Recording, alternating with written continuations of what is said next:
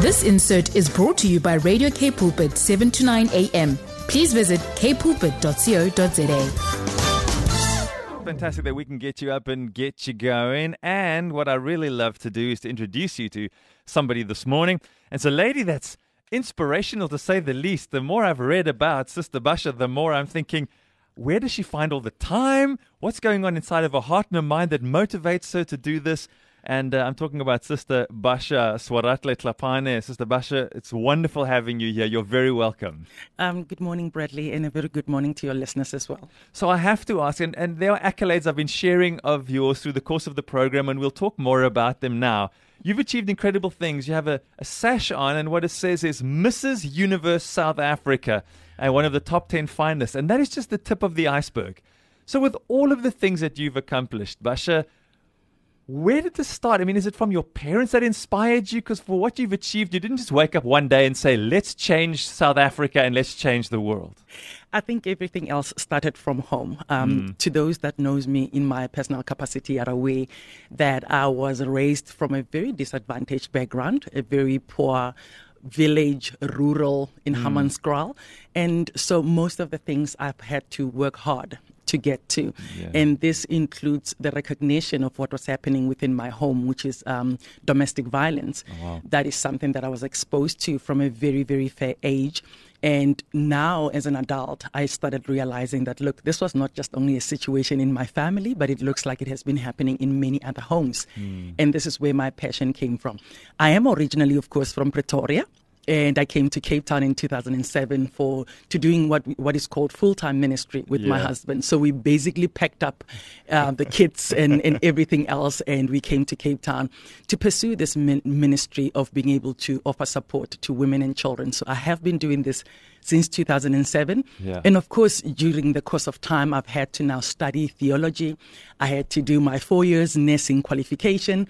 And now I'm currently in the process of um, finalizing my psychology um, qualifications. So you, there's no rest for you because you're seeing possibilities and opportunities and you're equipping yourself to do what you believe God has called you to do. 100%. Because, I mean, at this point, by the time I realized that, you know, women and children that are exposed to violence or any form of abuse within a home mm. do require medical intervention, that's when I realized, look, it's important that I also empower myself um, because I wasn't even able to do not even a tip of the support that is needed in the community mm. until I was learned myself, until I was fully in a position to can have that kind of a mandate to understand what exactly am I getting myself, myself involved in. Yeah. And of course, we do recognize that ministry is ministry. We still pray with the women. We still do all this work that needs to be done. But at the end of the day, there is medical things that are also important. We need to recognize that there's addiction. We need to recognize yeah. that there's mental health conditions. We need to recognize that there's so many other other forms that actually in influences violence within a home. So, mm. and that is basically where I'm at with the psychology part of things. Yes. Yeah, that's starting to make sense to me. But the work you've been doing as part of your Sister Basha, the CSI project, where you're going out there and offering healthcare and education in the area of healthcare uh, to women and children, moms. Um, I mean, that decision for you to step into that gap where you're saying, there's need, but not everybody can afford what's needed. Tell us about that journey. I think the bridge between uh, private health care and also the, the care that is within the state, mm. there's a bit of a bridge there that needs to be reached. In other words, that there's so many people out there that has a need, but they're not able to either be between.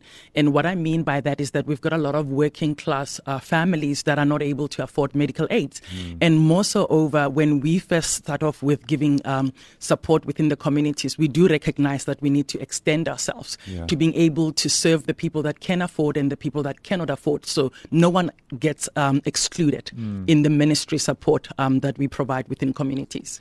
I've got some numbers here in front of me, and I would love to share them just to give listeners an idea. It's one thing talking about the ministry and the heart you have for it, but there's also delivering the goods. And I've got a uh, something here in front of me. These are the stats for this year. We're getting we're halfway through December. So at at Sister Basha's CSI nonprofit organization, the Legacy Program for Girls, and we'll talk more about that.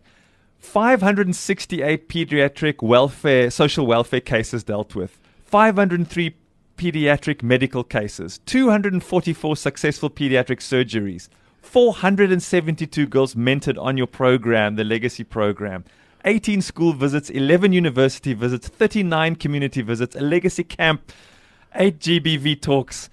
Basha, I- God's given us all 24 hours in a day, but I think maybe He's given you more. I mean, this is this is quite something. I know you're not doing this on your own, but I mean, when you put your head on your pillow at night, it must be thank you, God, for the opportunity to change all of these people's lives. 100%. And I think it's because um, I recognized that there was a need in my life as a young girl who had dreams, a young girl that wanted to pursue and, and do so much, but yet I had so many limitations. And so practically the ministry is just opening doors for those that are not able to access, you know, certain things like, as we've mentioned earlier, like medical um, intervention and issues like education, especially with the legacy program.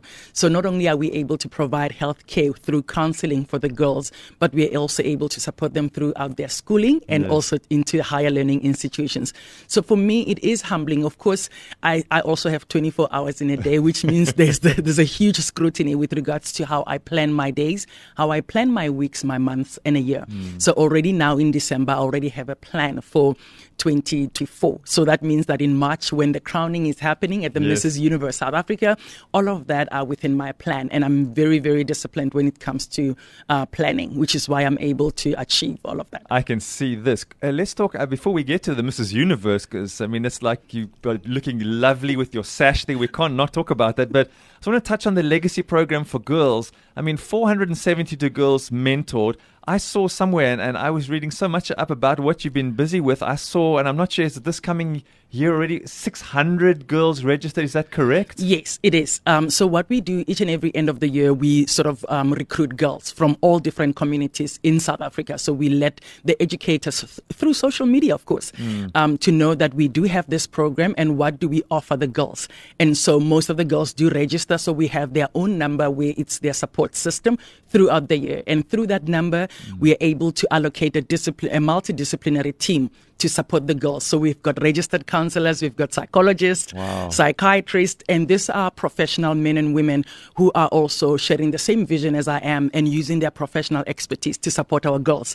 So behind the scenes, we are able to still facilitate social welfare cases and graciously so be able to walk with the girls throughout their schooling um, years. Into higher learning, which is why you see we already have graduates there, university isn't, isn't graduates. This amazing. So quickly tell me. I mean, is, there's got to be a story of one of the girls that have come to you or sent you a message and said, "This is what it's meant for me." Share one of those stories with us. I think one of the stories that I really take pride in is one of our young girls um, from. Um, De Novo, it's in the farms, um, and uh, she joined us when she was still in high school, and and of course most of our girls come through as case numbers. They, Yeah. There must have been something that has happened for them to end up with us, especially when we provide social intervention. Okay. And we walked through the journey of high school into University of the Western Cape. So April this year, we saw this young woman whom we met as fragile as anything Yeah. walk the stage and graduate towards her BCom accounting. So that Wow. for me felt like a very proud moment.